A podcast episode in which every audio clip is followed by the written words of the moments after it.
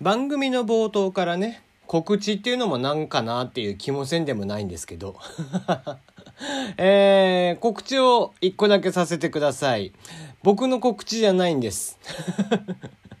えー、僕のね、可愛いい可愛い甥っ子がいるんですよ。えー、21かな？もうね。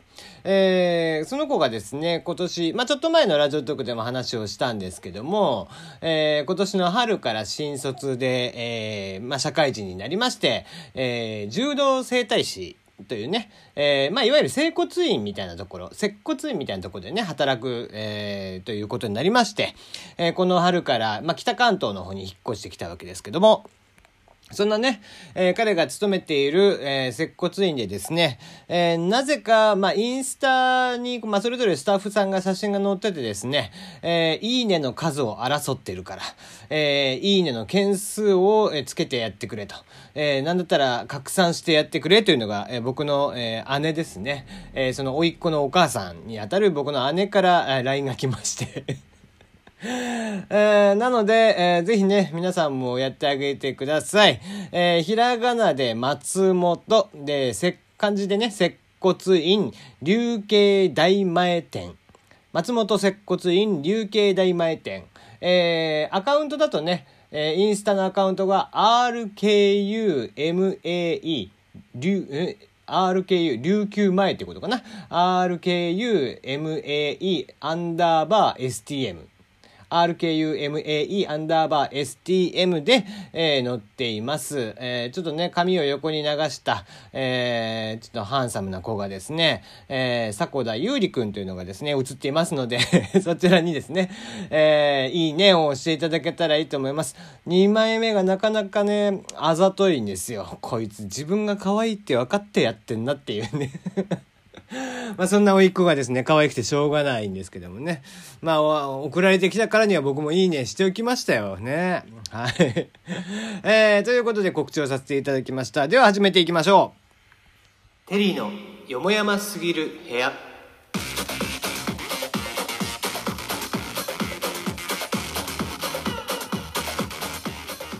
改めましてこんばんは。テリーでございます。テリーのよもやますぎる部屋でございますよ。えー、昨日今日とね確か、えー、日比谷公園でえー、日本放送さんのイベントでラジオトークさんがブースを出してやっていたということなので、まあ、今日からね、また入って、えー、喋っている方もいらっしゃるんじゃないかなと思いまして、ちょっと軽く自己紹介をしておきましょう。えー、まもなく40歳になる、えー、しがないおっさんでございます。えー、僕がですね、個人的に気になっている情報とかニュースとか、まあ、フリートークとかで、えー、やっていくという番組になりますので、えー、気が向いたらお付き合いいただければなと思っております。え、番組聞いててね、楽しかったとか、えー、面白かったよっていう方は、アプリの方を立ち上げていただきますと、ハートマーク、ネギボタン、ニコちゃんマークなんかがあったりします。えー、画面右上上にはですね、四角い矢印がついた、えマークがあります。そちらからツイッターなんかでシェアすることもできますので、ぜひやっていただければなと思っておりますよ。はい。まあ、楽しい楽しいラジオトークライフを多く お過ごしいただければいいんじゃないでしょうか。えー、そんなこんなでね、こうおとといか、昨日はちょっとお休みをさせていただきまして、えー、おととい、えー、まあ、ベンチャー界隈、特にね、そのスタッフ、ベンチャーで直接働いてる人とかだったらそんなに知らないのかもしれないんだけど、一応ね、ベンチャー系の経営者レイヤーだったら結構もうほぼほぼ知ってるんじゃないっていうような、えー、方とお話をさせていただいてきました。まあ、昨日、おとといね、4つ挙げておきましたけども、スダックス3回ですね。須田さんという方なんですけども、エンジェル労働家とご自身で呼んでいらっしゃるんですが、まあ、数々のベンチャー企業に、えー、出資をしていたり、IPO の、えー、お手伝いをされてらっしゃる方ですね。まあみんながわかるところで言えば、弁護士 .com とかクラウドワークスとかね、えー、あそこら辺の、えー、やっていたりだとか、もともとは YahooBB の立ち上げであったりだとかですね、えー、そういうことをやっていた方でございます。まあ、孫さんのもとでね、ビシバシ鍛えられて、今ではもうすっかり、えー、意識低い系、えー、エンジェル投資家というので、えー、巷を賑わしていると。エンジェル、えー、スタ、スタートアップ界隈を、えー、賑わしている。いらっしゃる方ですね。まあ、とてもキャリアがあって、まあ、僕なんかが喋るのは恐れ多いわけなんですけども、なぜかね、えー、 Voicy で僕がやっていた時のリスナーさんとか、えー、須田さんとかのね、え、リスナーさんとかで、え、僕とのやつ、え、久々に対談をやってほしいというのでやらせていただきましたが面白いもんで津田さんがね、えー、ご自身の,、えー、かあのお知り合いの方とか、まあ、リスナーさんとかにね投げかけて、あのー、今からテリーさんとやりますよっていうことを言ってまあちょっと予告もしてたんだってこの日に僕と会ってやりますっていうことは予告してたらしくてでそんなこんなで前もってこうなどんな質問がとかっていうのをね募集してたらちゃんと質問来るのね。あ僕の意見なんて聞いて何したいんだろうね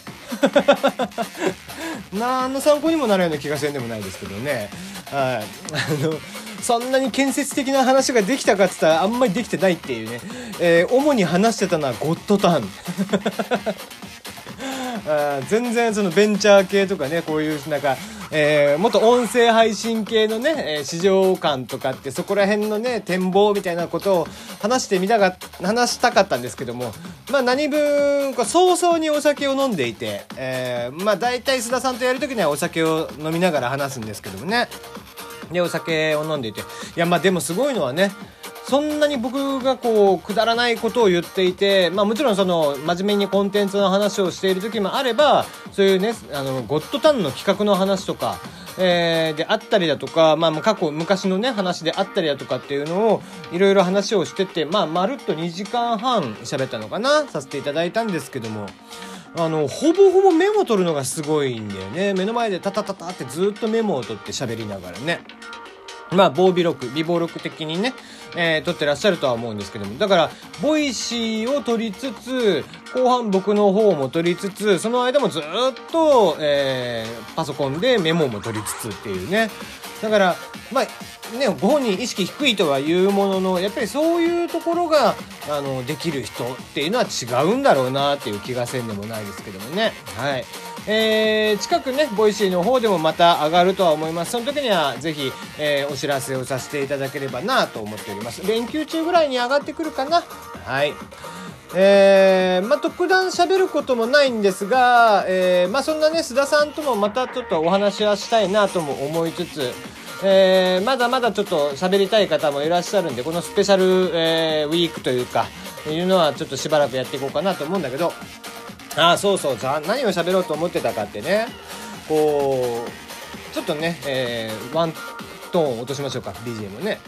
あのモチベーションの維持っていうところのお話をちょっとしたかったなと思っていてであの、まあ、先週玉結びの水曜日がねえー、渦中の人である、えー、赤江珠緒さんそして大吉先生とお二人が、まあ、出てきまして、えー、ご自身たちでその話をするんですよね。で、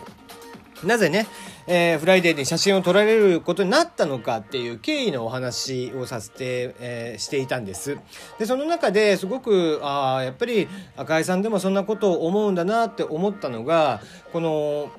まあ、ご出産をされて、ご出産から戻って、産休から戻られてね、1年間の産休から戻られて、で、そこからね、やっぱりずっと、その産休前のテンションっていうところまで持っていけてなかった気がすると。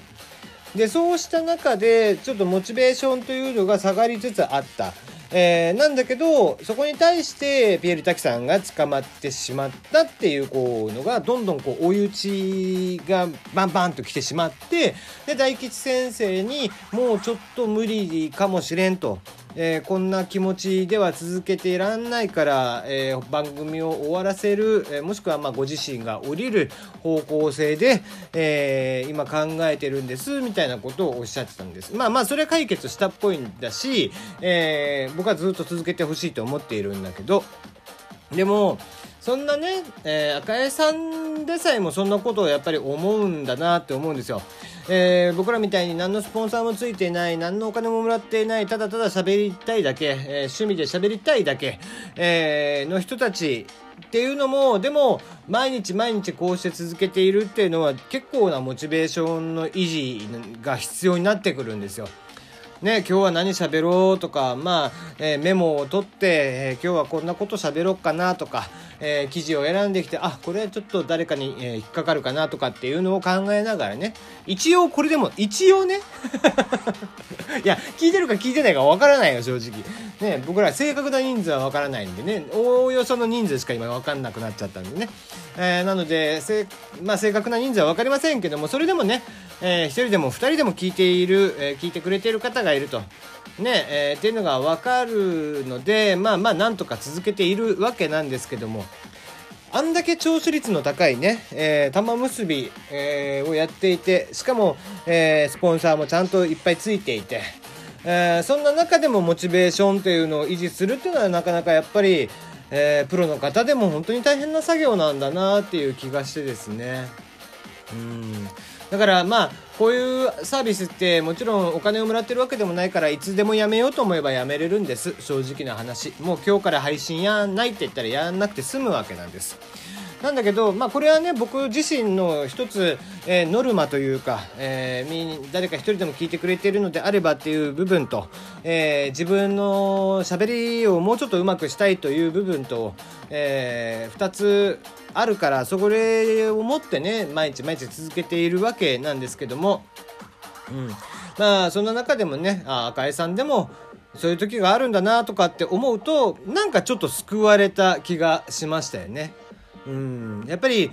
あんだけ面白い番組をやっていて、えー、ずっと文化放送のゴールデンラジオというのが、えー、聴取率ナンバーワンだったわけですよ。お昼のあの時間帯1時からね3時ぐらいまでの時間帯というのは文化放送がずっと1位だったんです。